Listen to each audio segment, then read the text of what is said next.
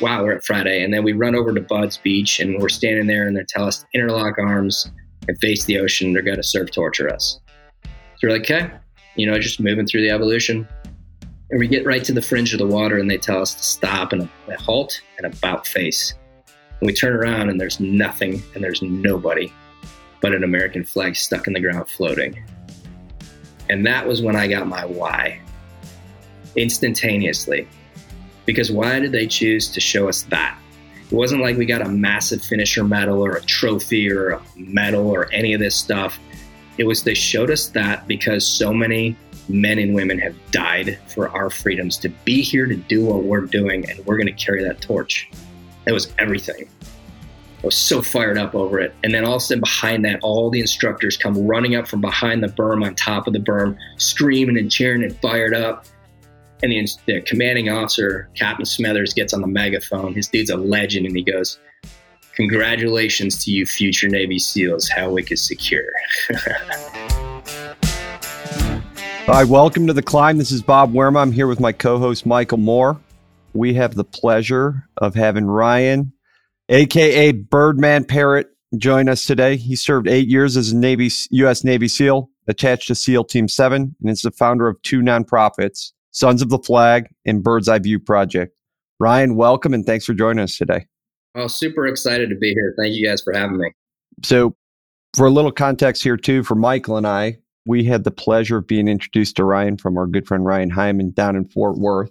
And I know we'll get into it and talk about it a little bit. I had an absolute blast last what was that? Was that September last year that we did the the uh, event with you, Ryan, down in uh, outside of Fort Worth?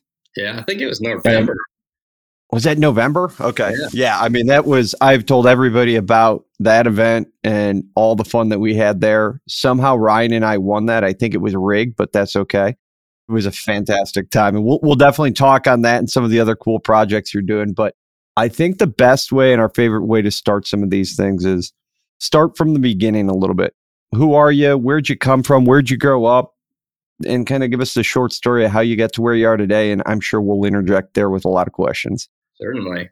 Well, I really appreciate, you know, anytime that I get an opportunity to share not just my story, but the story of the things that we're working on as a team truly grateful because giving us the platform to be able to share this with your constituents, that's a big deal for us. So we care about that and we're grateful for it. Background on me, it's crazy. If you would have asked me 20 years ago, 25 years ago, do you think you'd be where you're at today? I would have looked at myself and laughed because I was heading in a direction, bad path. I was not passing any subjects in school. I was really just lost in my own life. And it wasn't because I had a horrible upbringing or I had and just nobody around me to help or no friends or whatever. It was purely because I just didn't care. And so I found myself in sophomore year of high school failing multiple subjects in school. I was on a trajectory to not graduating, period. I had been threatened by my principal that I needed to sign a work release form and then go to work in the industrial field in Detroit, Michigan, automotive, because I'm not cutting it and none of it mattered. Like, okay, so what? Who cares? Like that, those comments didn't set you straight. It no. wasn't helping. No, wasn't it fear? And it wasn't like I could care less. It was just so lost in my own nonsense. And I played ice hockey. I mean, when in Michigan you grow up, you learn how to walk, you learn how to skate same time, right? yeah. So it's just I always had this idea that I was going to be in the NHL, but I knew that I didn't have the skill set to make it. So for me, it was kind of just like this I know I'm going nowhere, so I'm just going to let it ride. And that was terrible. I think back now and I freak out about it too, because I'm like, my God, can I imagine my life if I had followed that trajectory where I'd be today? Would I be here today? It was great because uh, was uh, a Marine who was a Vietnam Marine who was my motivational psychology teacher in sophomore year of high school, Mr. Tom Barnes. And he came in the room one day, and this guy is like this boisterous dude. He's six foot five, total skinny dude, wears the Marine Corps bifocals, got the nice haircut, just always dressed apart, and was 100 miles an hour. And he used to run around the room all the time with the American flag, just screaming America and Marine Corps and all this stuff. And you're like, yeah, okay, cool, whatever. And that was really the introduction to the military that I had because, you know, both of my grandfathers served in World War II, as most did they were very quiet about their service. So I had a huge admiration for the military because of my grandfathers and just the way they carried themselves, but I never investigated any further than that. So now I'm meeting this boisterous Marine and I'm like, well, I don't want to do that because that guy's psycho, right? He's crazy. And it's just, that's not me. This one particular day, he comes into the classroom and he's, instead of being boisterous and 100 miles an hour and just motivated, he just grabs the American flag, walks to the front of the room, holds it. And he said, ladies and gentlemen, there's only one thing better than the Marine Corps, and that's United States Navy SEALs. I mean, I turned my head and I was like, what did he just say? First of all, there can't be anything more than his beloved Corps. Secondly, what the hell are the Navy SEALs? You're talking early 2099. What, what, it, we never heard of them. He makes it sound like these dudes are inhuman. He paints such a visual picture that I was just like, oh my God. I think it's the first time that I actually paid attention for an entire class in my history of in school. So I was like, oh my gosh. Of course, I stayed after class and Mr. Barnes, I want to be a Navy SEAL. And he just violently laughs at me. And I was like, you can't do that. You're my teacher. You can't laugh at a student. And he's like, okay, Ryan, you're not even passing my class and it's an elective. How the hell are you going to pass some of the toughest military training the world has? And I was just like, uh And so that was like my answer, my rebuttal, right? He said later on, he said he saw something in my eyes, something that fired him up that he'd never seen from me before. And so he went to the whatever the library and grabbed a book. And the next day when I showed up to class, there was a Reader's Digest magazine sitting on my desk, and it's called "The Making of an American Warrior." A guy named Jeff Wright, who was a Marine, got out honorably, and then enlisted in the Navy to see if he had what it takes to survive SEAL training. And that depiction right there told me everything I needed to know about SEAL training. Okay, it's super hard, it's elite, it's unique. You have to be selected to go. This is super tough. I'm fired up. It was the first book I ever read cover to cover. It was like seven pages. So I was pretty proud of that, you know. Academia there. You know, I'm starting to work it, starting to get back into it. And I was smitten. So, of course, what I do, I go home, talk to my parents, and I told my mom I'm being Navy SEAL. And she's like, You just go do it, honey. And she has no clue what it is. And talked to my dad, and he's like, What is that? And so he Googles, or not Google, back then, America Online dial up modem. So he goes on and, and then finally gets to like Navy SEAL. Yeah, exactly. Gets the Navy SEALs. And it's the first thing I think that came up was this like an 85% attrition rate. And he goes, You know what? they have an 85% attrition rate. And I was like, well, I don't even know what that word means. Is that good?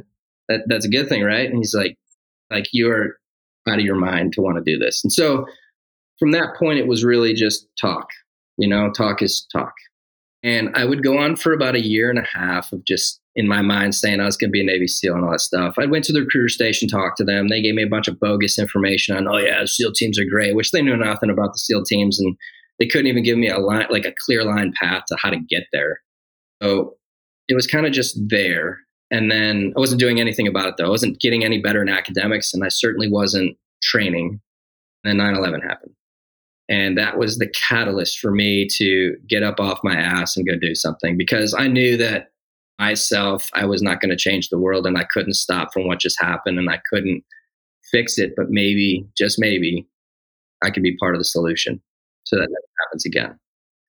I felt so much rage and fire inside me that I left class right then and there when I saw that second tower explode. And I went to the recruiter station and I talked to the Navy recruiter and I said, Hey, I don't care what it takes. Just help me enlist in the Navy.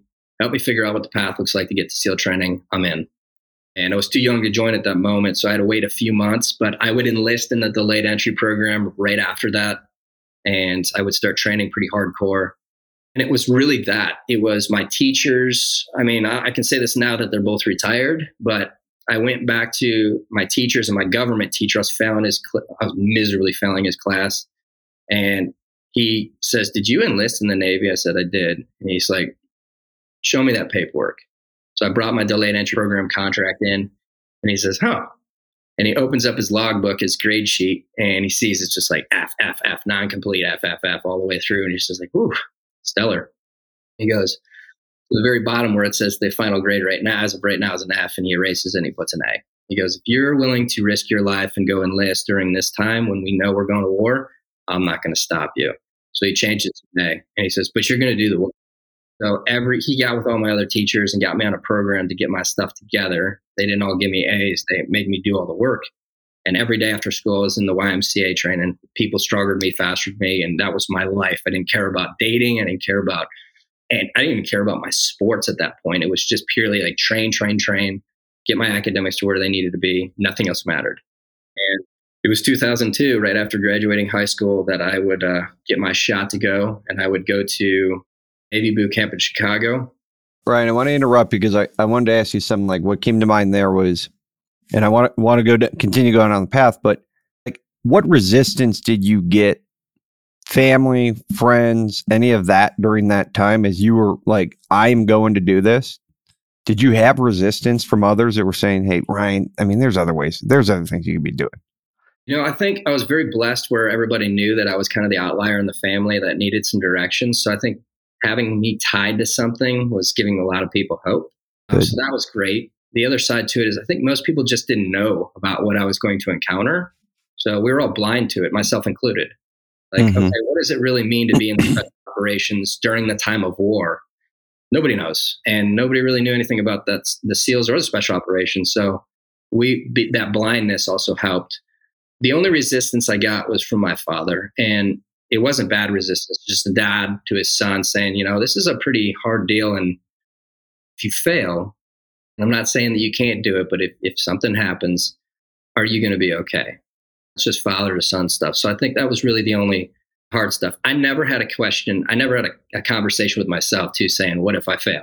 I never even considered it. It's like I am so oriented north towards going to SEAL training. And that was my goal. Like, I'm going to get to SEAL training. I didn't even think about graduating SEAL training. Uh, no resistance, really. It was just but some friends, some friends used to make some jokes like, I'm going to be a Navy SEAL. And I'm like, do you even know what that means? Or like, I have no idea what that means. I'm like, shut up. Ryan, b- before you continue on the path, I want to ask a question too. Like, if we if we think about the six inches between our ears is either our greatest, you know, inhibitor or deterrent, and, and I can see it light up. Like the second that you started talking about that feeling that overcame you after 9 11. I can see it light up in your eyes, but our viewers are listening to this. Like, give us some more insight into what that just felt like at the time that got you from this kid that was failing out of school and being told you need to go in the automotive industry in Detroit, Michigan to the, the elite of the elite inside our armed forces.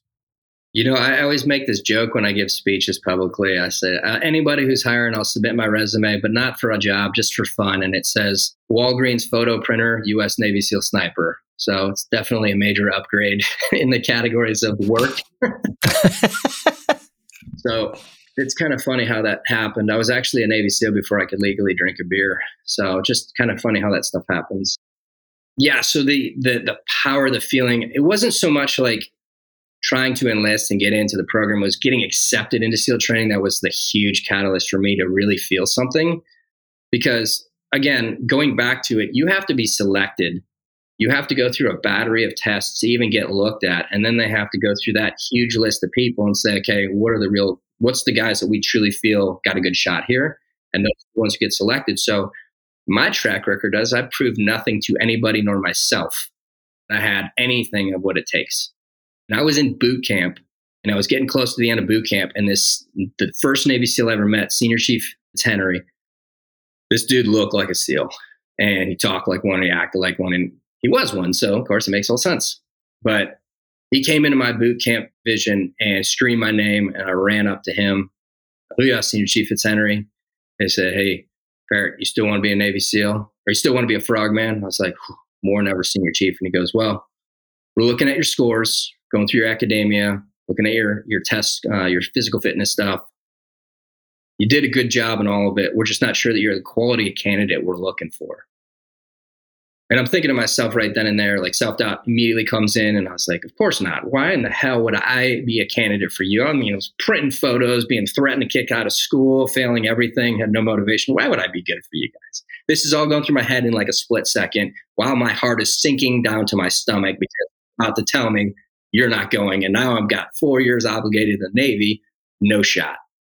Looks to the rest of that boot camp division And then he looks right back at me and he goes, I'm just fucking with you, brother. Welcome to SEAL training. And I was like, oh I was fired up. I was like 19, 20 years old at the time, whatever. And it's just like, I can't believe that I just got this blessing. And what it taught me right there and then is if you truly do work hard, you can achieve it. And that's not just that silly saying that everybody says, it's simple and true. If you want something, go after it. Dedicate yourself to it. Mission focus, focus on that, and you will get it because I had no, I was not an exceptional athlete. I am not a scholar. I had no track record towards going that direction. In fact, quite the opposite. So why me? Because I fucking worked for it. It's that simple. And that's the problem today is that there are so many people that truly do want something, but are not willing to go for it. And so it's just there for the taking. It's like everything out there in the world is there for the taking. You just got to go for it. So I learned that that moment, I learned that hard work does pay off. And so, yeah, I got accepted into SEAL training and I was like, holy crap, this is unreal. I cannot believe this. And then I had to go through a, um, what they call an A school. It's basically a rate or an MOS in the military. So you have to have a job in the Navy, even though you're going to SEAL training if you get the contract, because if you fail, if you get broken and you leave SEAL training, you got to do something for the Navy. So I chose aviation ordnance, which is putting the bombs on the bottom of jets, fighter jets. It was the shortest school in the Navy to get the BUD/S. It was four weeks. So you had to go to this school first before going to the SEAL training? Yes. Back when I went through the program, there was no direct line to SEAL training. You had to be selected and you had to still go through a Navy rate first. I want to make sure, like time wise, this is how far are we into the war at that point? Because you're you're probably what two years in now at this point what's kind of the time frame? I'm just trying to kind of put that timeline in my head a little bit. Sure. So 2002 is when I went to boot camp, and that was right after war kickoff 2001, 2002. So right at the catalyst, right, kind of the kickoff for Afghanistan and then Iraq following. And then I found myself in SEAL training by 2003. There was a couple years of war before I had actually gotten to a SEAL team, but it was interesting because I don't know anything different, but the reality is that boot camp and the instruction and all that had shifted from a let's create a sailor to we're legitimately all going to war. So now things got pretty serious. Because at that point in time, teams were going to war. And when I got to SEAL training, the instructors weren't messing around anymore. Now they're like, these guys are, we're training you for war, dude. So we got to get serious. And by the way, I'm going to be leaving the instructor billet to become a SEAL or a team guy again. I'm going to go back to the teams and I'm going to be uh, uh, working with you. So I want to make sure that you're a quality candidate. So there was it was it was interesting, and you know I was so young that I was naive to how brutal SEAL training could truly be. You know, it's the instructors don't have to necessarily yell at you to get a point across. They can say something in the nicest and the sweetest way possible because you're in such agony and pain that it just seems like it's hell. you know, so it's kind of easy lifting in that front. Like is that law getting heavy? like 200 pounds overhead for four hours. It's really heavy, you know, and I'm, you know, 160 pounds or I was 140 or 50 going through BUD/S.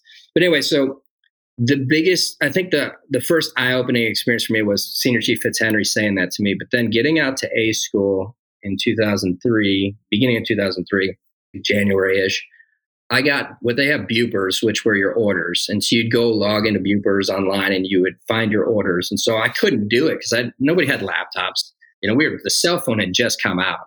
So I had to call my dad on 1 800 Collect and ask him to go log in on my account on his computer to Bupers and tell me what my order said. And it said BUD/S class 245.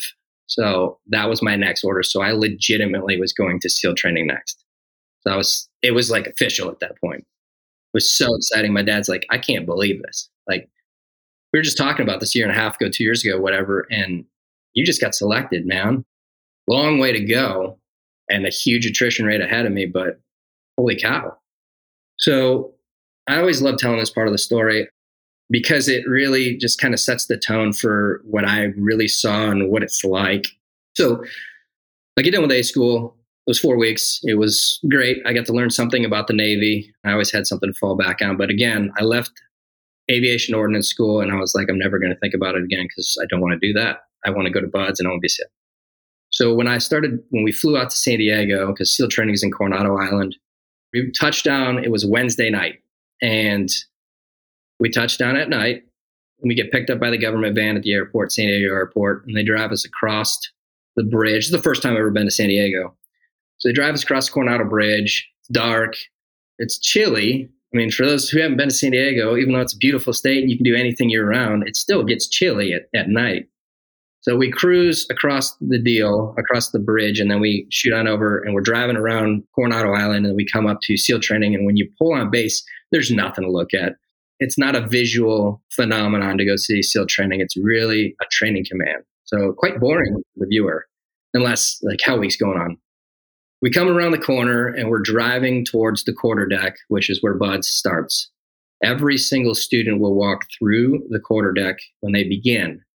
And when you retire or you leave the command, you will walk outside of the quarter deck one last time. So, pretty cool stuff. Go through the quarter deck, walk straight through past the gate guard, and then we walk into the grinder. And the grinder is where it all starts and where dudes just get their asses kicked. And it's dark. I'm chilly. I'm already shaking and I'm not wet and I'm in my clothes, my gear, and I'm not even allowed to do anything. I'm just there to check in. And before I could see them, I could smell these guys. We were standing on the grinder and you see the guys. It's Wednesday night of Hell Week. I had no idea. There is just a handful of dudes left. There's a line of helmets to my right, all the way down to the bell where people quit. It's getting real. And I see these guys running past me one by one, and they're sandy and they're soaking wet and they're shaking and they're miserable. And some of them have blood on their foreheads and that because they've been rubbed raw and they've got tons of other chafing everywhere else and they're exhausted and they're beaten to a pulp. Nobody's looking at us. They all have this 10,000 yard stare. And this one dude, the last guy in that, that group, turns and he looks at me and he just sticks his tongue out at me like, yeah. And I'm like, oh, wow, he's still alive. That's cool. And it was just this attitude where I felt like I belonged, you know, like that's, I think the chaos, the craziest chaos creates some of the funniest humor and really builds those ties and those bonds. And so that's exactly what he showed me. And I was like, I love this guy. I don't even know who he is, but I love him and I'm super excited to be here. And even though I'm terrified. And that was that. That was my first visual is like showing up and within three minutes of being on the quarter deck and then at BUD/S, I see Hell Week and just a few guys left. I'm like, this is crazy. So of course, in the back of my mind, I'm thinking, okay, now it's getting what do I do? I have what it takes? And yeah, so it takes you about a week to two weeks to really go through all your medical checks to get classed up. So they got to do a bunch of battery tests to ensure that you're going to be good to go. They kind of teach you about like protocols and etiquette at SEAL training. And then once everybody arrives and they form up the class, you'll start with about 180 to 200 students per BUD/S class. So you don't know everybody. You don't, 85% of the guys that were there that went away, I probably knew five or six of them. You know, I didn't even know that the rest of them even existed.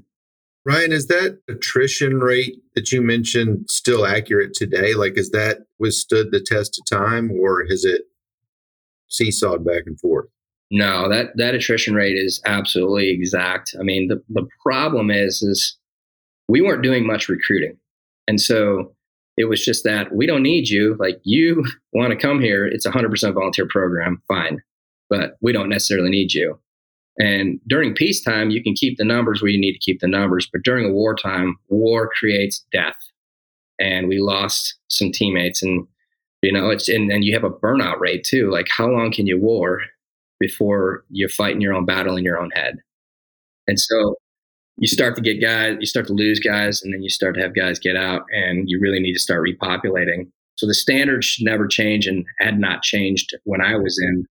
And for that, we still had a high attrition rate because it's just very demanding job. I wouldn't realize that even in SEAL training until I got to the command. But yeah, it's definitely a big attrition rate. But then again, you know, you don't want a wimp who's going to be on target with you. It's like, you know, I, just like to quit right now. I mean, that's what SEAL training is really for. Is just weed those out.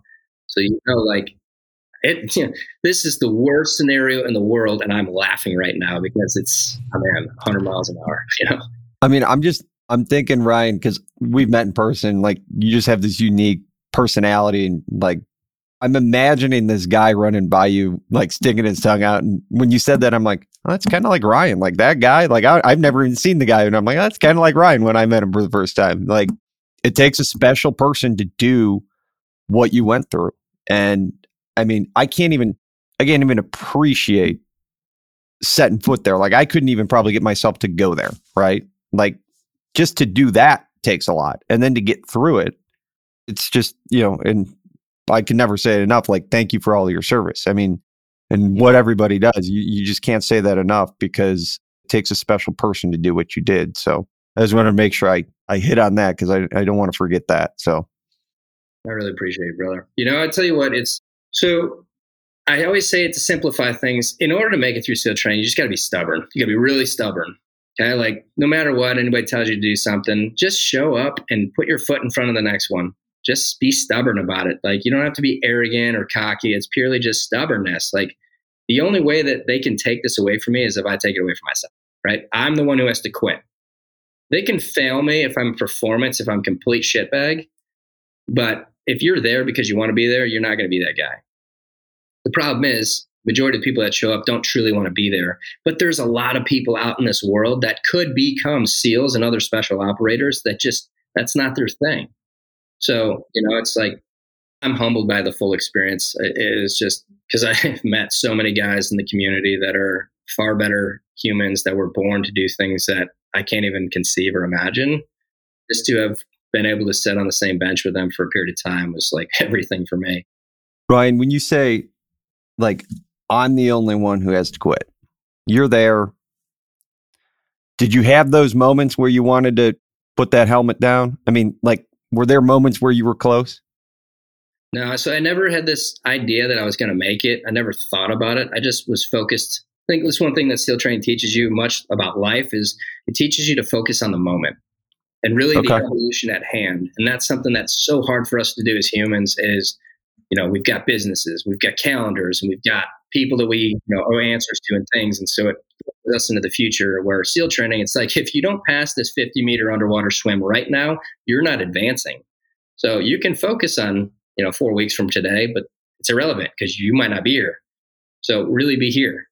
So that was everything for me was to focus on the moment and just be in that evolution which is a beautiful thing. So because I was so hyper focused on that specific evolution, I really never thought too far ahead, and therefore I never thought about quitting nor I was just like, what do I have to do to succeed through this evolution? Because they do get harder. The evolutions get harder as you go continually through SEAL training. The times get faster as you go through first, second, and third phase of SEAL training. So your swim times have to advance, your O course times have to advance, your run times and soft sand with boots have to advance. All of these things continually have to go forward. So it's the standard grows, which is nuts. And so, yeah, there's there's a lot there, but I always looked at the guys who were quitting because I saw quite a few of them quit. We lost a ton of guys the first hour of Hell Week. And I just couldn't understand why because it was like I was still standing there and I'm nothing. So what, what's going on here? And I realized now that there's a degree of people that just showed up who didn't want to really be there. But I was like, man. And that first hour got them out of there. Yeah. I mean, the first hour is supposed to be fun and it was actually fun in Hell Week, but after that, it gets pretty brutal, like really brutal which I'll walk you through. It was uh, so Hell Week is the fourth or fifth week in, in SEAL training, and it's really like let's weed guys out quickly, get them out of here, so we can really focus on the ones that want to be here. And so the the weeks leading up to that, we used to do four or five weeks of indoctrination, which was you can't get uh, you can get wet, but you can't get sandy, and you're really learning what it's like to be a student at SEAL training. So you're doing physical fitness, you're doing O courses, you're doing some runs, some swims, you're learning these things. You're learning how to do side stroke and breaststroke and all this stuff. And you're getting after it, but they're doing it in a way that's kind of building you up to starting day one of SEAL training. you do four or five weeks of indoctrination, and then you kick off with SEAL training, starting day one of BUD/S, first phase, and they annihilate you. I mean, when they drop the hammer, the first thing you do is you get wet and sandy. You roll yourself into a full sugar cookie, they call it. And you just realize that when that sand is attached to your wet body over time, grinds your skin right off your body. So you always have cuts and blisters and you get cellulitis and infections and it's just painful and it never stops. And every time you jump in the water after you get those infections and those openings, the, wa- the salt water just eats you and burns. And those are the little intricacies that people don't even think about, let alone the, the physical and the mental stress that you go through. But they just open the hammer on us. I mean, you do like four mile time run, soft sanded boots, two nautical mile ocean swim in 50 degree water. You're doing an O course, you're doing four hours of log PT or eight hours of log PT, boats, you're doing swims out in the water to buoys you're doing underwater knot tying, drown proofing, life saving. You're doing all this stuff. You're just hammering down evolution after evolution after evolution, some of which is pass fail. You are getting annihilated the first day. And it's an eye opener for so many people. And when they get done with the first day, for those who didn't quit, they're just like, yeah, I don't want to wake up tomorrow and do this shit again. And I can see that. I can totally understand that. It wasn't for me. Like, I was like, what's tomorrow offer? But that for a lot of people that was just like hell. I didn't i didn't really think this through. Crazy. And it, and it really does. Every single day it gets harder and then you know you start having bigger bigger evolutions that mean more that actually are pass fail.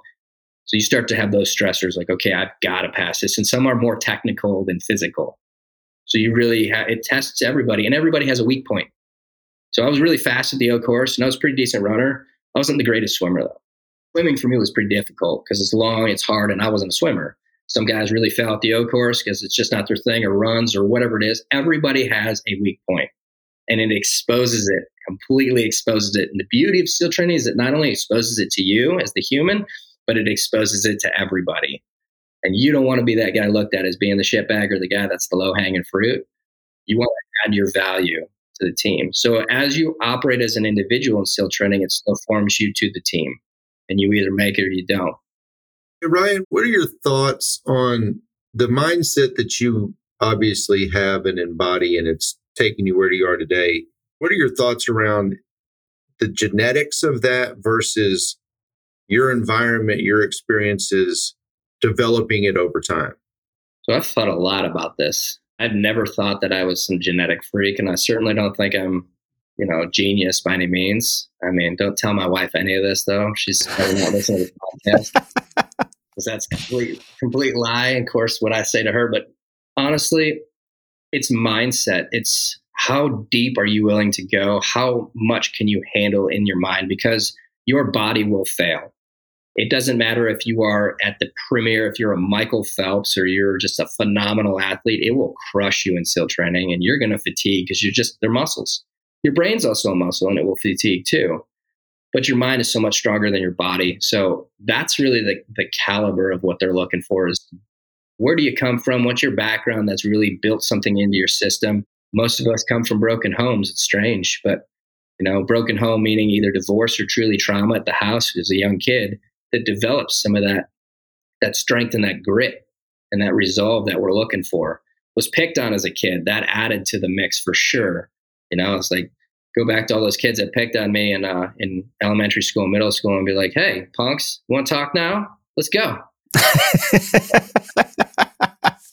you know, but it teaches you like that stuff doesn't matter, and you know, it's like I hope that they find some inner peace with themselves for being assholes when they're younger, although it's irrelevant.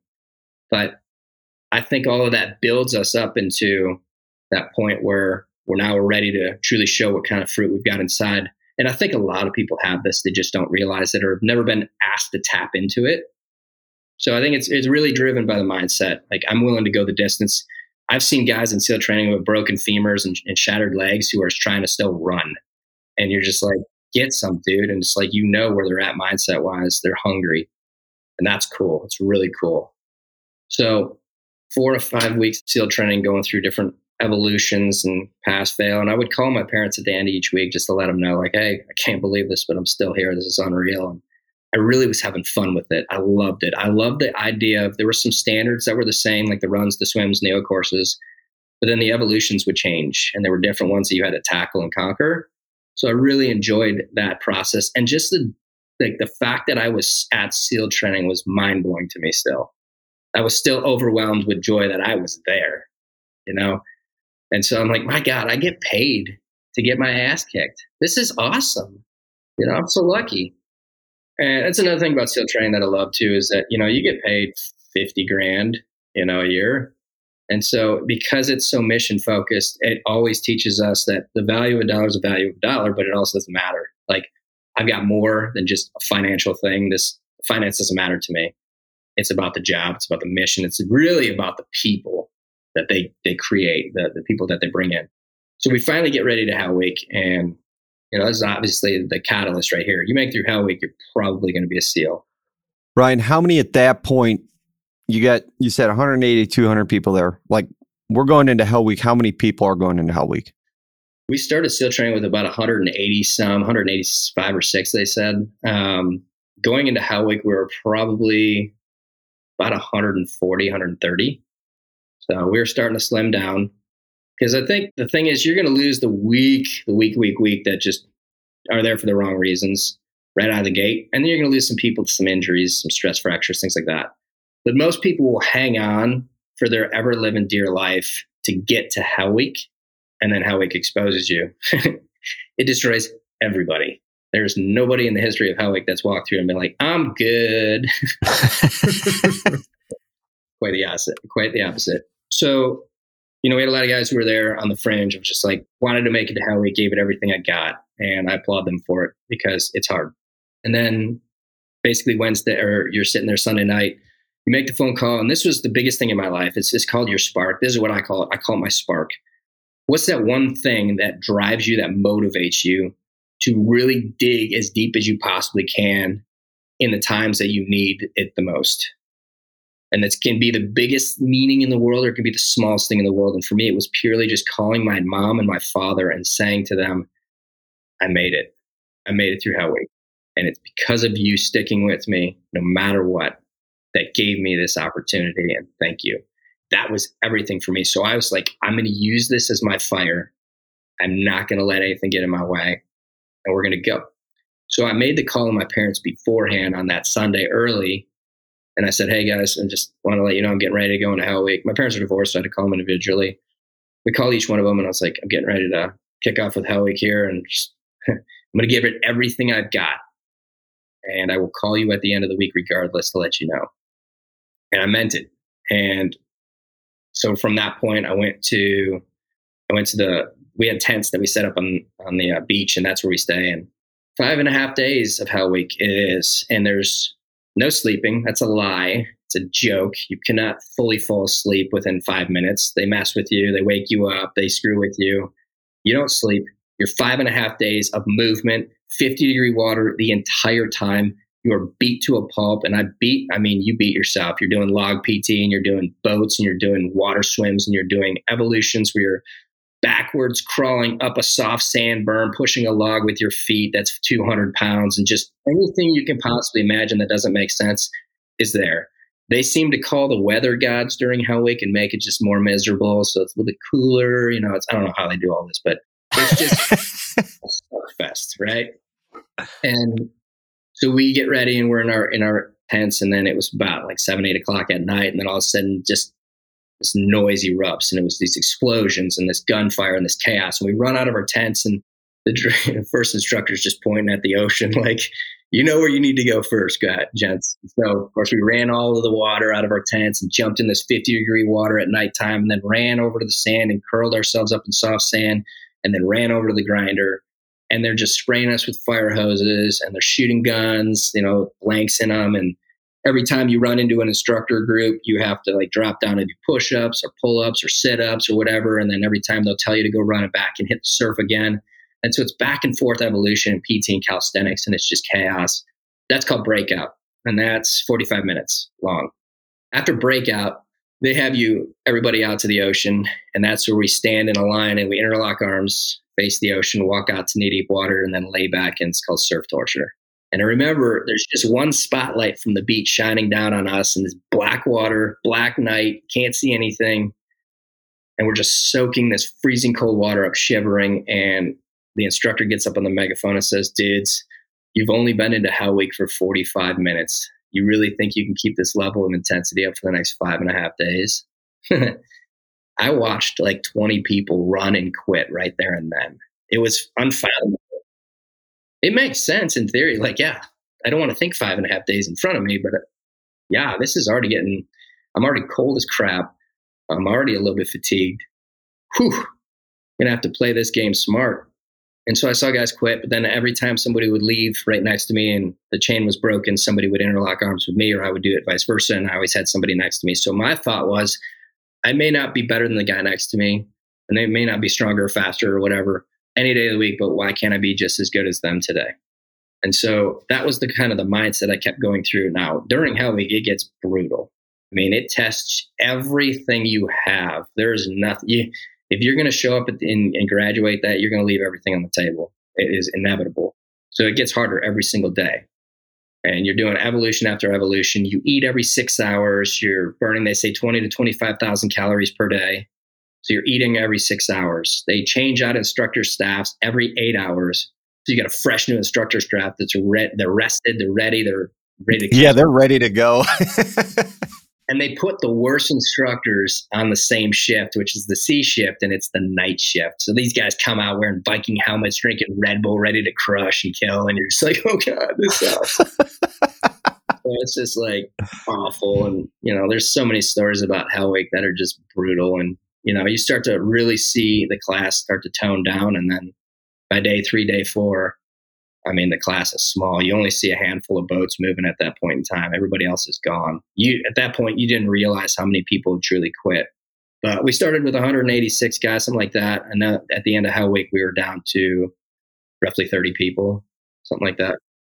So my favorite part of the end of it, though, was you know we're getting to day five, five and a half, and we're coming back towards BUD/S Beach. We get the boats in our head. You're just broken. You're smoked. You got really nothing left in the gas tank but you're still moving. And the instructors get on the microphone and like, dude, sorry, but the SEAL, uh, the BUD/S class, two classes before you, they're graduating today. So we unfortunately have to shift you to the right 24 hours. Two things went through my mind right then and there is one, they're not kidding because why do they need to kid? Two, oh, it's Friday because you have no sense of time. You don't wear a watch. You don't get time hacks. You can't just go up to the instructor and be like, hey, can I get a time hack real quick? Just want to see. Yeah. just curious. Yeah. So that was insane when I found out that like, holy cow, it's Friday. This is insane because you lose your mind. You lose concept of time after like Wednesday night, Thursday morning. You just don't have any idea. You have visuals, you see things. It's crazy. So wow, we're at Friday, and then we run over to BUD/S Beach, and we're standing there, and they tell us to interlock arms and face the ocean. They're going to serve torture us. So we're like, okay, you know, just moving through the evolution. And we get right to the fringe of the water and they tell us to stop and a, a halt and about face. And we turn around and there's nothing and there's nobody but an American flag stuck in the ground floating. And that was when I got my why instantaneously. Because why did they choose to show us that? It wasn't like we got a massive finisher medal or a trophy or a medal or any of this stuff. It was they showed us that because so many men and women have died for our freedoms to be here to do what we're doing and we're going to carry that torch. It was everything. I was so fired up over it. And then all of a sudden behind that all the instructors come running up from behind the berm on top of the berm screaming and cheering and fired up. And the, the commanding officer captain smethers gets on the megaphone. His dude's a legend and he goes congratulations to you future navy seals Week is secure it was just like oh my God, why me? You know, look around and you just see a handful on each side. Like, why me? Why do I deserve this? So grateful. And we're so tortured, so broken. You just turn to your buddies and you give them a hug when you can't really move much. You go through your medical checks. But for me, everything from that point on was like, I just got to get back to that phone and make that call. I want to close the loop on that because that's everything. And I made the call to my mom and my dad, say, Hey, I just want to let you know I love you. And I'm so grateful for everything because your son's going to be a damn Navy SEAL. I made it through Hell Week. And of course, both of them crying. I'm still emotional right now about it. Like, woohoo, he's screaming. And he's like, I'm taking my girlfriend out tonight. This is awesome. So I was like, cool, I'm going to go get some sleep for the next five days. So, and that that's that. And you don't get much time off before you start again. And you know SEAL training continues on, and you start be getting more technical. And you know, this is a very elongated story that I'll shorten up by saying you got three phases of training. So after Hell Week, then you finish off first phase, and then you go into second phase, which is all dive phase, learning open and closed circuits and diving and dive medicine and physics. And then you go into third phase, which is all the cool Gucci stuff, the tactics and the shooting and the blowing stuff up and all the cool stuff. And then once you graduate SEAL training, you move to SEAL qualification training, SQT, and then you go to your SEAL team. And then that's when the fun really begins. You become an operator. So, Ryan, is there one thing that you could say you learned about yourself during that time that you're like, maybe you didn't know before? Something that you're like, man, this just, I learned this about me and in that time when you're in that training or even in that hell week? I, I, the biggest thing I pulled away from that is to learn to believe in myself. Something that I think a lot of us hide from, or we just don't quite truly do it. And I believe in myself 100%. If I'm going towards something, I'm going to get it done because I know that God has given me the opportunity to do everything in my life that I need to do. So provided for everything. So I just need to move forward and do it. So from that point on, I believe in myself. Like nothing is unachievable. I probably can't beat Usain Bolt in a sprint at 100 meters, but I'm going to sure as hell try. You know, Ryan, back to Bob's comments around just our appreciation and admiration for who you are and, and what you've done and what you've sacrificed for all of us. You know, you mentioned your your grandparents, and I'm a big historian. Both my grandfathers fought in World War II, and I think there's a, a huge reason why they call that generation the greatest generation. And what I'm fearful of is like my kids, thank the Lord, we've had so many long periods of peacetime. Like they're only hearing about the greatest generation because I tell them. Like that's not even really in the history that they're learning in school. Not that they're not getting a lot of great history, but you know, I just I really want to pause and, and have our listeners appreciate and understand like without people that have you know your spark moment and you knowing that you were born to do this we wouldn't have what we have so it's like thank you man it's it, it's just awesome i don't know how to say it any other way. Hey i appreciate you guys for that and i'll tell you what as long as you drive down any street and you see american flags still flying you don't have anything to worry about. Like where to here like transition wise I, and ryan anything you want to hit on i definitely want to make sure we get to your passion projects of today. Do we want to hit on any time of when you you're served or anything like that? I mean i, I want to be sensitive to what you want to talk about and what you want to share as well yeah i mean so people don't really understand the nature of seals when when they say man you you have the greatest job in the world they're right but they don't know why they're right because they think it's like, oh my gosh, you jump out of planes, you dive under boats, and you blow stuff up and you shoot guns. And I'm like, let's talk about that for a second. Let me fill you in on what that reality looks like. 90% of the time that a SEAL has day to day operations or day to day job, it's not fun. It's hard work. It's a lot of exhausting work and it's a lot of misery, right? When we talk about jumping out of an airplane at night into the ocean and diving to a certain place where you put a bomb on a boat and blow it up, let's look at the logic of that. So you're jumping out of a plane at night. You have vertigo because you can't see anything besides black. Complications can happen. You pull your parachute and you land in 50 degree water. It's cold. It's miserable. Everything's a damn shark in the water. And now you're underwater diving, a four hour dive called an exhaustion dive. It's cold. It's miserable. You have nothing to look at and things bump you that you just don't know what they are. You finally get to that place. If you get to that location, plant that bomb, you swim out of there and you get picked up before anything blows up. It's a miserably long and hard job. And to do that constantly and to have to do it at the highest level of achievement, it's difficult and it's stressful and it's exhausting. So, for that, we're blessed because we have the opportunity to do it, but it's not exactly fun, right? There are certain times that things are fun. The majority of it is just hard work. What makes it fun is the guys, the team around you. We make it fun. We love each other. We do funny things to each other when during misery. So that's the reality of it. I served at SEAL Team 7 Alpha Platoon. I was blessed to go to SEAL Team 7, got selected to go to Team 7 because they do an NFL draft when you graduate. I was picked up for 7 Alpha. Spent my career at 7 Alpha. So I did three full deployments to Iraq. I did a small deployment to Lebanon and one to the Philippine Islands. And then I would go over to, after that time, I would go over to Advanced Training Command as an instructor for an intel department until I exited service at eight years. My primary focus was I was a point man, so I was a lead navigator. Then I became a sniper and a team lead sniper, which was my one thing I always wanted to do was be the sniper. I'm very blessed to get selected to go to the course and graduate the course and then do the job. And my first deployment, I learned a lot about operators and just life because I was blown up in 2005. I was very fortunate where I was the least of the injured. I had shrapnel, I had burns. I was ejected out of the turret of the Hummer into the sky. And that's how I got my nickname Birdman, is because I went flying. So it's a rad nickname. Come on now. And everybody, it's just stuck with me. In fact, there's a lot of people in Texas who know me as Birdman that don't even know my first name's Ryan. And they're like, Your name's Ryan? Like, what the hell did you think my name was? They're like, Well, I just called you Bird. Like, well, okay, cool. a pretty t- horrible joke that my parents named me Bird Parrott, but okay. So,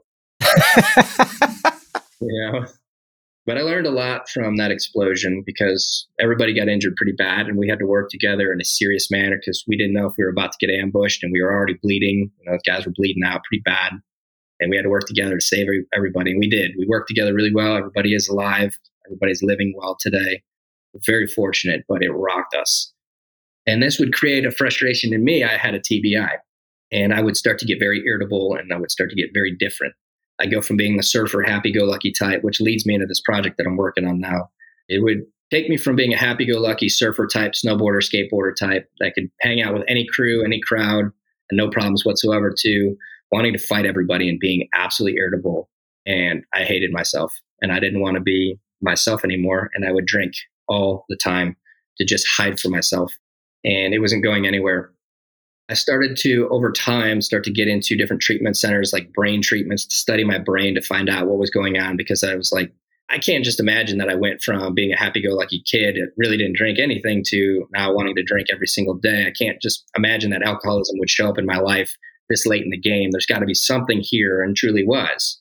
I don't think that alcohol is really good for me. It's not good for me at all, but it wasn't helping me find and achieve the real problems that I had. So I started to get better. I started to fix myself and really work on myself, hone in on myself. And I got a call in 2019 that my sniper partner killed himself. And that was that that moment in life that unhinged me completely. Where he wasn't just my sniper partner, he was my true north. I say this all the time. He was a mentor. If you can, if your listeners are listening, if you can think about your mentor right now, think about them they are bomb proof. They're the ones that you go to for advice. You know that you're going to get something from every single time. It's sound. It's they're bomb proof. They're not going anywhere. What if they do? You feel so lost, like you don't have a guiding force anymore, and you just want to crawl right out of your skin. And you're like, I'm. I don't know what. I don't know how to move forward. And that's how I felt. So, but instead of me deciding to completely detonate, all I did was I sat back in the seat I'm sitting in right now I said to myself, what the hell are we missing here? And I came up with a thesis within the first 24 hours of this. And I was like, is it a brain issue or is it more than a brain issue? What if it's physiological? Because I've been through a lot of brain treatment studies and I can tell you this right now. Military is very good at breaking soldiers. They're very good at doing it. They're terrible at rebooting them. There's no reboot phase. There's no human performance that getting them fixed up every single time they need it. There's not a course curriculum on it that they're working through as part of their workup. So you wonder why, after 20 years of crushing yourself, you get out and you have problems. It's it's logic. Okay. I don't have to be a doctor or scientist to know that. So if you're broken and you get out and you're having problems, sure, that's one thing. So then I look at the number of suicides that are happening. And right now, I think it's Boston University just did a study in 2021 that said that uh, since post 9 11, there's been just over 7,000 soldiers that have been killed in combat and training, 7,000 since 9 11. Post 9 11, there's been over 30,000 that have committed suicide. You look at those numbers and you say, is every one of those a traumatic brain injury? Maybe, maybe not. Hard to track. Well, then roll that over to the fire service. The fire service are taking their lives at a cyclic rate and they're not getting traumatic brain injuries. So there's something more at play here. So my thesis became phys- physiology. If we're breaking people over a long period of time, their body functions their brain. If their body's falling apart and their gut's wrong and everything in their systems are working against each other, their brain's going to fall apart too. If you have a traumatic brain injury, that is a, a brain injury and a brain focus. But if you don't, there's more at play here. And so my thesis became it's physiology. Let's study that because it doesn't seem like most people are studying that. I pitched it to a buddy of mine who's a doctor at Harvard. He's like, hmm, that's an interesting theory. I was like, okay. He's like, dude, you got to run with that. Okay. I'm in. He's like, I'm joining you. I was like, okay, I'm fully in. And I kicked off this project called the Human Performance Project to analyze and study human physiology. But the idea here is I don't care about making you biohacking machine or the absolute best physically spec- the physical specimen you can possibly be. I care about homeostasis. Okay. So Ben Greenfield said it best, and this is exactly what we're trying to achieve here is I don't care what kind of house, what kind of beautiful mansion you want to build on your land that you bought. I care about the foundation. It doesn't matter if you build a beautiful home on a shaky foundation, you're screwed. So let's go back to the basics and let's create a manual that is simplified so that not only a child could pick it up and read it and use it to continue to move with true north in mind, but also somebody could reboot themselves who's been broken. Because it's always about taking it back to the basics. Don't we do that? That's not what we're supposed to do. I mean, really, it's just about getting good at the basics, but let's take it back. Let's get to homeostasis. Let's make ourselves feel good again and action and function well. And then we can work on that. Like, you want to put a beautiful home on that foundation that's beautiful now? Go for it. See where you can take it. But let's get you back to normal first. So I created this project simply because of David and the fact that he was studying brain and he was studying physiology and he wanted to know more and he felt like this was the best avenue at the time for him was to take his life. And so i want to answer that question. I want to go find evidence that we can actually action for people to help and carry on david's legacy. And so i've formed up a team of special operators badass athletes human performance studs doctors, physicians, psychologists, psychiatrists. We brought everybody in the world to the works who have number one, a solid attitude, number two, a background as a subject matter expert in their field. And we all combined forces to create the Human Performance Project. So the first part of it is we are training all year long. We got seven test subjects. We're training all year long to get to a level of shape that's going to help us to get to where we're going. So we've been training all this year. And then February 16th, 2023, we are going on the 7X deployment. And essentially what this is, is we are going to skydive and or base jump, land and run a full marathon, and then swim in the water on all seven continents back to back in seven days. Ryan, just repeat that one more time because that, that needs to sink in for our listeners. Seven skydives, seven full marathons, seven swims in the water in succession on seven continents in seven days. 7x. Ryan, a couple things. When you told me about this in, in one of our previous calls, like I had to kind of go back and just reread it several times before I even did what I did, which was send it to probably 25 or 30 people that I think really should go do this joint journey with you. If it's not this one, then maybe the next one or whatever it is. But that have the mindset not only to accomplish something like that, but also to get behind your important work. So, so thank you for that. And and my second question kind of goes back to your comments around what the military is really good at, and maybe just some more insight. Like we have the most expensive defense budget in the world there's no argument that we are the superpower when it comes to defense, right? But since the beginning of wars in this country, when they're over or when your service is up, like we don't do a good job of taking care of our veterans. It, is it embedded in our culture and it's just too hard to change? Is it because it's a small portion of the population, everybody wants to focus on childhood cancer. Like, I mean, what, there's so many important initiatives. I'm not belittling that, but what is it about us that leaves a lot to be desired with, with how we do that? I think twofold. I think it's a, a lack of foresight and a change in leadership, a constant revolving change in leadership. So this is not new. We've been to war several times, and there's going to be that cycle where people come back from war and they suppress it, they put it away. World War II seemed to deal with it better than us because they just had to shut up. They had to shut up and get back to work. Great Depression, got to feed their families and just do it. They still dealt with their stuff. Vietnam came back and were shit on. And a lot of them probably did take their life. I don't have a statistic on that number, but I know that they're still messed up today. And so we know that this stuff happens. The problem is because of the change of leadership over time, it gets forgotten. This needs to be focused on completely as an out processing piece or a department of the military that says we're going to focus on the ones that are out already and really t- track them and take care of them and check in with them and ask them to do some mandatory stuff for the military as volunteers so that they can stay kind of back between them. And then the lack of foresight, we're just not focusing on it. Like we put our mission set, like our money needs to go to this particular area now. It doesn't really belong here anymore. Guys are pretty good because they're lying on their test saying, I'm good. I want to stay in the platoon or I'm good. I'm doing this. No, you're not good. So it's a lack of foresight and a change, a revolving change in leadership. I think that are the two downfalls. I wouldn't press on the military saying you need to take things away. I think you just add. You add a human performance curriculum to every workup for every military unit so that they know every time they're coming back, they're going to go through that again first and foremost to say, okay, this is what I need to do this year.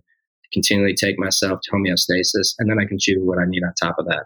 So while we're doing 7X is to annihilate our physiology so that we can spend the next four to six months after that rebooting ourselves to gain that information, to put it in the manual, and doing the due diligence on simplifying the information so that a true 14 year old kid can pick it up and say, I could do this. It's cost effective and I can live with True North in mind starting at a young age. And then for those people that really need the reboot, they can dig into that and say, okay, well, there's certain things that I need to understand. Unlike a 14 year old child, I might have low testosterone or I might have issues that cannot be fixed just naturally or might take a lot longer to do. What do I need to do? So, real considerations. Another thing that we're putting in this manual that can be, you know, somewhat controversial is we're putting a manual on Christianity in there because it's getting lost in translation. And people are just there's a lot of atheists out there. There's a lot of people that are just not talking about Jesus. And I'm like, I believe. I asked the team, do you believe? And I'm like, we're going to put an introductory piece in there. It's not the Bible. It's I have been struggling with wanting to have a relationship with the Lord. I don't even know the first steps. Let's welcome you into the first steps. Let's give you the first steps. Uh, just like everything else in this manual, it's baseline first steps.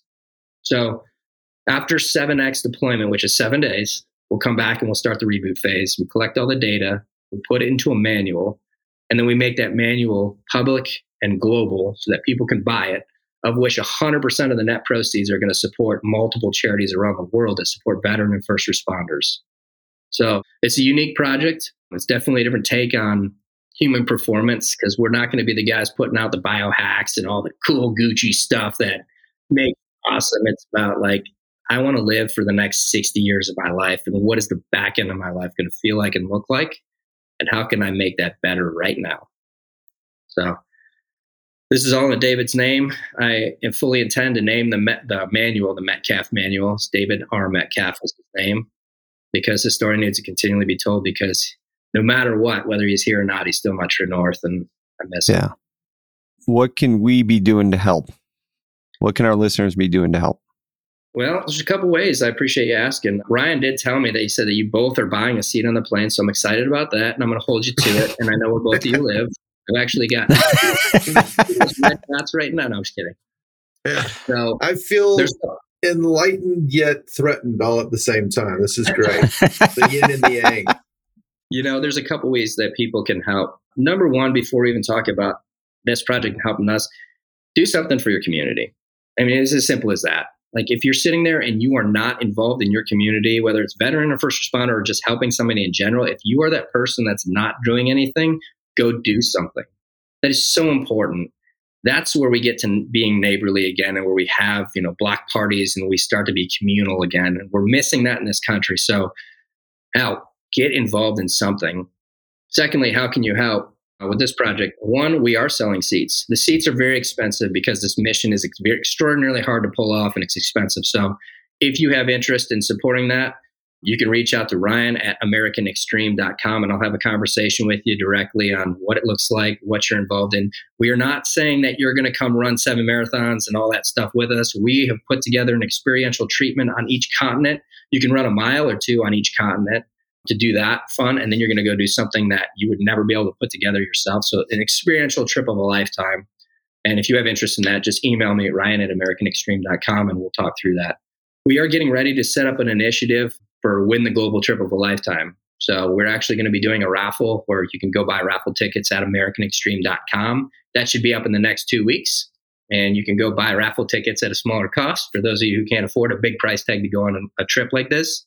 And then we will draw the winner, I think in mid December, we'll be drawing the winner that will go on this trip with us for a fraction of what they would normally pay. So that's another way to get involved.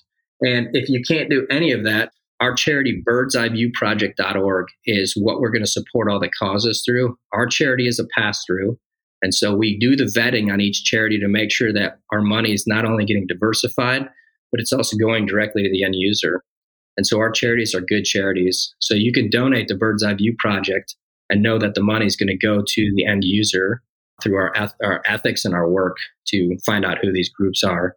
We stand behind our charities that we support. They're amazing. So you can donate there. So all of those things are easy to do. Not all are affordable, but there is definitely something for everybody within that package. And just be a good human being. If you've got something going on day to day and you feel that there's a way to help somebody in some way, shape, or form, and you're the one who's being called to do it, go do it. It's that simple. Well, I haven't stopped my effort. I've, I've sent this out, and the initial responses were amazing, which was basically like, "More did, did your email get hacked? Like, what is this thing that you're sending us?" Like, and then I was like, "Read it again, read it again, and call me." And the, the support is absolutely there. I've not gotten anybody to buy a ticket yet, but they're all going to get called out again after this podcast, and maybe I'll tell you where they live too. Absolutely. I mean, we make house visits. We're glad to do it. I love it. Yeah. Yeah. No, I really appreciate you guys sharing this. You know, this is very near and dear to my heart. I kind of I lead with my heart and you can see that I went into the SEAL teams because I felt a calling to do so. I got out. I've been doing charity work, and I say charity work. I started a charity right when I got out of the service with Ryan Hyman called Sons of the Flag for Burn Survivors, and I've been doing that for the last ten years. So everything in my life for the last 25, 22 years has been service driven, and I fully don't intend to stop ever. So it's one of those things that I'm passionate about, and you know, it's what we all do. That's what we're on this earth to do. You know. Ron, I'm going to throw a curveball at you because before we started recording, you said you, whether your own or being guests of others, you've been a thousand plus podcasts and you're well documented, not well enough. Uh, hopefully, this podcast will will enhance that even more. But being as well documented as you are, tell us something that no one else knows about myself. Yeah, it's a great question. Nice curveball. I could answer that right now, actually. So, my favorite color, no, I'm kidding. Uh, you didn't say how small it had to be. so, this is something that nobody knows yet. So, I'll, I'll lay it on you guys first. In the fashion of me trying to be the best version of myself, you know, I don't drink anymore. I don't do drugs. I've just been, I'm clean on that front. But lately, I've realized that I'm just not 100%.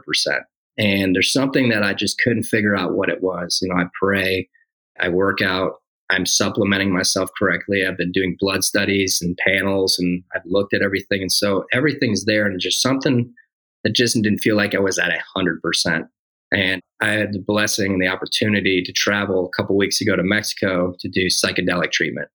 And it's crazy for me to say it publicly because people know me as I'm a straight edge guy. You know, I'm crazy. I mean, I like to jump off of shit and have fun, but and I'm a guy who's I tried marijuana a couple times as a kid, and it just makes me so paranoid that it doesn't work for me. But I went and did the two most powerful psychedelics on the planet, and it was absolutely life changing. And it's for those of you who are listening, I'm sure you've seen a lot of this stuff coming out lately about what this plant medicine can do. I would say this it's not a fix. What it is is a reset. And could we be so fortunate to have a reset where now I can push aside all the BS and I can start really focusing on myself? One thing that I did achieve with the psychedelic medicine is that I love myself again, wholeheartedly love myself, where I feel like I'm bomb proof again. I have enough love for myself where no matter what comes in as a missile is going to bounce right off of it because I'm shielded. So you guys are the first the first time I've ever talked about it publicly, and I'm super jazzed about it. So yeah, yeah thank big, you for sharing. Absolutely, I bet you that was a curveball to you guys. yeah, that'll do it. On that note, no, look, I think that I mean, there's a. I've been reading a lot about it. There's a lot of research out there that we do need to embrace this movement of plant based medicines and not look at them as some class one felony drug, like a true spiritual way. And I love that. It's not a healer, like just to reset. And the brain you mentioned earlier is, is a muscle, and all of us need a reset every once in a while. So kudos for having that curious mind to go do that and know that about yourself. I've had several friends that have done kind of spiritual journeys like that, and they come back more focused, more balanced, more complete, um, sure of themselves, back in love with their spouses or, or, whatever they were struggling with ahead of time. So it's whether it's the, the veteran community or just our our overall health as a as a world, more attention needs to be brought to this. So thanks for sharing. Absolutely. Yeah. I'll put everything on the table now and I'll investigate every single thing out there so I can continue to become a better version of myself. Thank you guys. Appreciate everything. Michael, I think the last question for him is your question. So why don't you throw the last one at him? All right. This one's not a curveball. It's it's the way we end all of these podcasts. But I think it's an, especially important because of the life that you've chosen to live to, to think about this one and, and we'll give you broad broad stroke on how you want to answer it and, and what you want to attach it to. But there's the saying out there that it's not what you know, but who you know. And then we flip it around and say it's not who you know, but who knows you. So whether it's it's your wife or your your SEAL member, who do you want to know you? Who do I want to know me? I mean, the first thing that comes right to mind is my children. I want my children to know all the struggles that I've been through. And I want them to understand that in order to get to a place where I can truly be their father to the highest level of my ability, I had to go through all of this. And I want them to understand that struggle and that pain and that frustration and the loss and the love and the happiness and the success. I want them to understand everything, and I'm not going to hold back or hide it from them because that's reality. So, my children who are six and three years old, I want them to know me. That yeah, that couldn't have be, been said better. I mean, and Ryan, what you're doing, I mean, I'm sure I can speak for myself, Michael, and others. You're an inspiration. I love your passion for what you're chasing, the love you have for yourself, the love you have for your mission. Your mission and what you're doing today is going to change a lot of lives. And thank you for all you're doing from the bottom of my heart. I, I've enjoyed our conversations every time we've talked and taken something away. And, you know, I wrote notes during down this whole thing of like, you know, there's shit I got to go do, things I got to go fix. And to have someone like you to have this inspiration, it's just, it's awesome. So thank you. You know, I always say, like, I think we're blessed to have certain people come into our lives that for whatever reason you're meant to meet people and, and, I look at you and I'm like, you know, we don't know each other that well, but you have an impact on me and and thank you. Really appreciate that, brother. It was awesome watching you jump into an ice bath last year, and we're gonna. I think my be- my favorite part of that whole experience was watching Hyman get his ass kicked when we were in the ju- with uh I forget his name that was doing the jujitsu. right. Yes, the Green Beret. Yeah, that I heard that was so of, good. I heard a lot of that. I figured that Ryan would get his ass kicked too. So, are you guys going to be running that one back? Are you going to do another version of that? We're doing a new version this coming year, and uh, it'll be May of 2023. I was going to host it this year, but I'm just looking at this project and I said no to everything else in my life because it's got this project's massive and it's just it's a lot. So I pushed it to next May. Gives more time for people to raise more capital to be a part of it, and then all that money goes to charity, of course. And then we go execute on something. So it will definitely be similar, but definitely I would say about a thousand times better. Awesome. It's gonna be rad. Count me in. In awesome. I will be there. We'll get Michael out there. I might have there to carry go. his ass on the running part, but we'll be all right. Hey man, as long as it's not, as long as it's not too far, I can handle it. Um, Brian, you know, if Bob and I do this podcast out of out of a passion, but if we're ever wondering or doubting our why of why we're doing this, we're going to come back and listen to this episode. I mean, this is a story that is so well worth telling, and we appreciate the time you spent with us. I really appreciate you guys. Thank you. Thanks so much for tuning in to this episode of The Climb. If you enjoyed the episode, please consider subscribing. And if you know someone who you would think would enjoy the podcast, feel free to share this with them. Thanks again, and we'll see you on the next episode.